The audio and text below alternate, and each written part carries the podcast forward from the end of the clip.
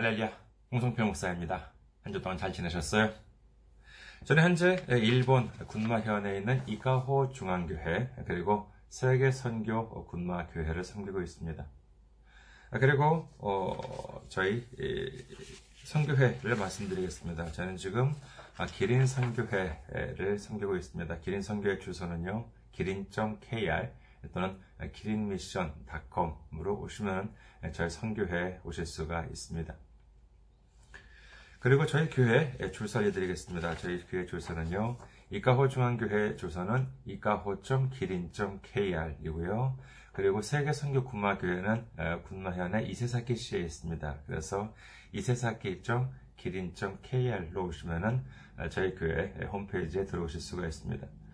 저희 교회 홈페이지에 오시면 저희 교회에 대한 안내 말씀, 그리고 주일 설교 말씀을 들으실 수가 있습니다. 그리고 주일 설교 말씀은 동영상 사이트 유튜브를 통해서 시청하실 수가 있으시고, 그리고 팟캐스트와 팟빵을 통해서 여러분들께서 음성으로 들으실 수가 있습니다. 다음으로 저희 교회 메일 주소 알려드리겠습니다. 저희 교회 메일 주소는요, 기린미션 골뱅이 gmail.com, 기린미션 골뱅이 gmail.com 또는 기린 골뱅이 기린.kr로 보내주시면은 제가 언제든지 직접 받아볼 수가 있습니다. 다음으로 어, 선교 후원으로 선교 주실 분들을 위해 안내 말씀 드리겠습니다. 선교 후원으로 선교 주실 분들 먼저 한국에 있는 은행이죠. KB 국민은행입니다. 계좌번호는 079-21-0736-251 KB 국민은행 079-21-0736-251입니다. 다음으로 일본에 있는 은행으로 직접 선교 주실 분들을 위해 안내 말씀드립니다. 얘는 일본에 있는 은행이고요. 어, 군마은행입니다. 저희 교회가 있는 지역은행이에요. 지점번호는 190, 계좌번호는 1992256입니다. 군마은행. 지점번호는 190, 계좌번호는 1992256이 되겠습니다. 다음으로 어, 우체국 일본 우체국 은행입니다. 유초 은행이고요. 기호는 10450, 번호는 356-44801, 그리고 지점 번호는 048입니다. 유초은행 다시 한번 말씀드릴게요. 기호는 10450, 번호는 356-44801, 그리고 지점 번호는 048이 되겠습니다.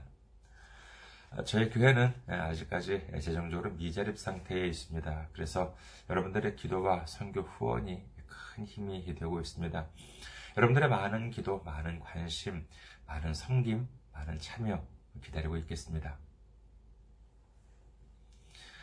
오늘 함께 은혜 나누실 말씀 보시겠습니다. 함께 은혜 나누실 말씀 고린도 후서 5장 17절 말씀이 되겠습니다. 고린도 후서 5장 17절 말씀 봉독해 드리겠습니다.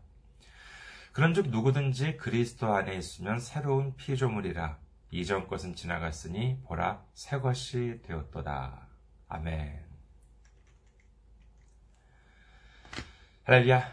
주님을 사랑하시면 아멘 하시기 바랍니다. 아멘. 오늘 저는 여러분과 함께 에, 에, 지난 1월 1일 날 송구영 씨 예배 때 전해드린 말씀으로 은혜를 나누고자 합니다.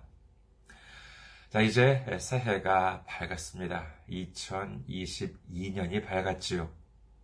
우리에게 주신 생명이 하나님으로부터 주어진 선물이라고 한다면은 한 해, 한 달, 하루, 한 시간, 그리고 1분, 1초도 모두가 다 하나님으로부터 주어진 선물이라고 하겠습니다.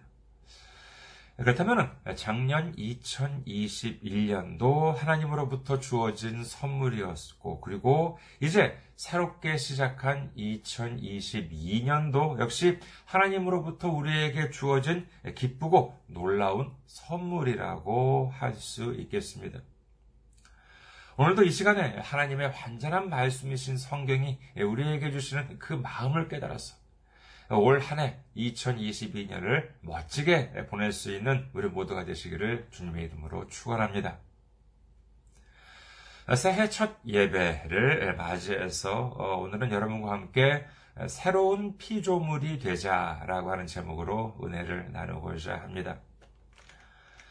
자, 오늘 말씀 다시 한번 보시기 바랍니다. 고린도 후서 5장 17절.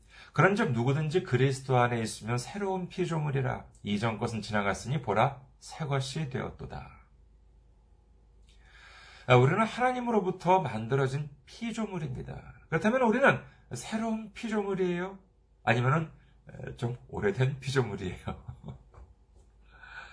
인간적으로 본다면요, 우리는 아, 새로운 피조물은 아니겠지요. 적어도 태어나서 어, 십몇 년, 적어도 십몇 년, 뭐 아니면 몇십 년이 지난 상황인데 이제 와서 좀 이렇게 좀 새롭다라고 하기에는 좀 쑥스러운 부분이 있을지도 모르겠습니다. 하지만 오늘 말씀은요, 우리가 새롭게 된 바로 어, 새로운 피조물이다라고 말씀하십니다. 그 조건이 무엇이냐라고 하면 그렇습니다. 그리스도 안에 있어야지만 새로운 피조물인 것이지요. 그럼 새롭다는 것이 무엇이에요? 얘는 때묻지 않은 상태, 아무도 사용하지 않은 상태입니다. 예를 들어서 어떤 자동차를 새로 만들었어요. 그런데 한 번이라도 누군가가 구입을 해서 사용을 했습니다. 그렇다면 이는 그 순간 새로운 것이 아니라 중고품이 되고 말입니다. 그 순간부터 이제 낡기 시작하는 것이지요. 그렇다면 그것을 새 차로 만들 수가 있을까요? 아니요. 그건 이미 중고차입니다. 아무리 부품을 바꾸고 바퀴를 바꾸고 비닐을 다시 씌워본다 하더라도 이는 어디까지나 새 차처럼 보이는 음, 보이게 한 것일 뿐이지 진정한 새 차는 아니지요. 하지만 오늘 말씀은요, 우리가 그리스도 안에 있으면 새로운 피조물, 정말 새롭게 보이는 것이 아니라 진정한 새로운 피조물이라고 말씀을 하십니다. 이게 가능한 일일까요? 예, 가능합니다. 누가복음 17장, 18장 27절, 누가복음 18장 27절, 이를수되 무릇 사람이 할 수 없는 것을 하나님은 할 수 있느니라라고 말씀을 하십니다. 사람의 힘으로는 우리를, 우리 스스로를 새 것으로 만들 수는 없습니다. 그러나 하나님의 능력을 의지하게 된다면 우리는 새로운 피조물이 됩니다. 새롭게 건날 수 있다는 사실을 믿으시기를 주님의 이름으로 축원합니다. 우리가, 우리가 새로워지기 위해서는 우선 새롭다라고 하는 의미부터 생각해 보아야 할 것입니다. 그럼 새롭다라고 하는 것은 무엇입니까? 이는 이전과는 완전히 다르다라고 하는 뜻도 함께 있습니다. 가령 어, 새로운 디자인이라고 한다면 무엇입니까? 이는 기존에 있던 것과 비슷하거나 한 것이 아니라 완전히 다른, 다시 말해서 과거의 영향력에서 완전히 벗어났다라고 하는 의미라고 할 수 있겠습니다. 그렇다면 우리는 어떻게 새로워질 수가 있을까요? 우리는 무엇보다 이 믿음과 말씀과 그리고 행함으로 새로워져야 할 것입니다. 우리는 먼저 믿음으로 새로워져야 합니다. 지금까지 우리의 믿음은 어땠습니까? 그냥 뭐 교회 안 가면 찝찝하고 헌금 안 내면 왠지 벌 받을 것 같아서 어, 내고 그리고 습관에 젖어서 아무런 감동도 없고 기쁨도 없는 믿음이었습니까? 요한계시록 3장 15절에서 16절은 다음과 같이 기록합니다. 요한계시록 3장 15절에서 16절. 내가 네 행위를 아노니 네가 차지도 아니하고 뜨겁지도 아니하도다. 네가 차든지 뜨겁든지 하기를 원하노라. 네가 이같이 미지근하여 뜨겁지도 아니하고 차지도 아니하니 내 입에서 너를 토하여 버리리라. 이는 이도저도 아닌 믿음을 말합니다. 예를 들어서 커피를 보십시오. 뜨겁거나 차갑거나 하면은 맛이 있습니다.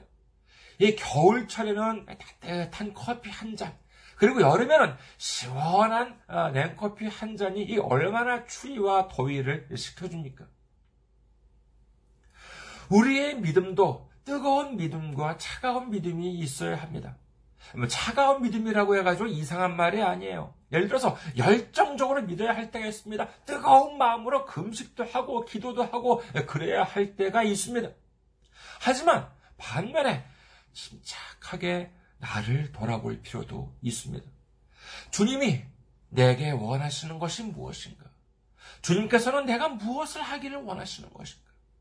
이처럼 침착 침착하게 주님과 나 사이에서 묵상하는 것도 얼마나 중요한지 모릅니다. 그런데 미지근한 커피는 어떻습니까? 미지근한 커피는 겨울에도 여름에도 환영을 받지 못합니다. 뜨겁게 믿는 것도 아니요. 어, 정말 침착하게 주님과 마주 대하는 것도 아닌 그저 매사에 믿음이 떳떳해지근한 상태라면 주님께서는 우리를 토하여 버린다라고 말씀을 하십니다. 지금까지 우리의 믿음이 그와 같은 미지근한 믿음이었다면 우리는 우리의 믿음을 새롭게 해야 합니다. 우리의 진정한 믿음을 회복해서 그리고 새로운 믿음으로 거듭날 수 있는 여러분 되시기를 주님의 이름으로 축원합니다. 다음으로는 말씀으로 새로워져야 합니다. 어찌 보면은요, 요즘 사람들은 이 말씀으로 새로워지는 훈련이 잘 안 된 경우가 많은 것 같습니다. 앞서 말씀드린 이 차가운 믿음 중에 핵심이 바로 이 말씀으로 새로워지는 경우라고 할 수 있겠습니다. 이른바 믿음이 좋다는 사람들을 보면은요, 기도를 많이 하십니다. 뭐, 기도를 많이 하시는 것이 나쁜 것은 아니겠지요. 그런데 의외로 어, 그런 분들 약한 부분이 있습니다. 그게 뭐냐? 바로 성경 말씀이에요. 금식도 많이 하고 기도도 많이 합니다. 하지만 문제는 성경 말씀을 잘 알지 못해요. 아니, 본인은 많이 안다고 생각해요. 그런데 하나하나 따지고 보면은 그 성경에 대한 지식은 그저 뭐 그동안 교회에 다니면서 목사님한테 들었던 뭐 설교 내용이나 아니면 부흥에 가서 어, 부흥의 부흥 강사가 했던 말을 기억하고 있는 경우가 대부분일 때도 있습니다. 그래요. 이 세상에는요, 어, 뛰어난 목사님들도 많고 그렇습니다만은 제 경험으로 본다면은요, 어떤 분은 성경에 있는 말씀을 잘못 해석하거나 아니면은 심한 경우에는요, 성경에 없는 말임에도 불구하고 마치 성경에 있는 것처럼 말씀하시는 경우도 본 적이 있습니다. 그리고 또 무슨 뭐 기도 속에서 응답을 받았다라고 하면서 성경에 나와 있지 않은 말들을 책으로 써서 그걸 믿으라고 하는 경우도 의외로 많이 볼 수가 있습니다. 이는 대단히 위험한 일입니다. 여러분 생각해 보세요. 예를 들어서 뭐 재판에서 어, 검사가 이제 이랬다고 칩시다. 아, 저 사람, 저 사람 정말 나쁜 사람이에요. 아, 그 판사님, 저 생긴 것부터 보십시오. 어, 나쁜 사람 좀 생기지 않았습니까? 범인은 저 사람이 분명합니다. 저 사람에게 벌을 내려주세요.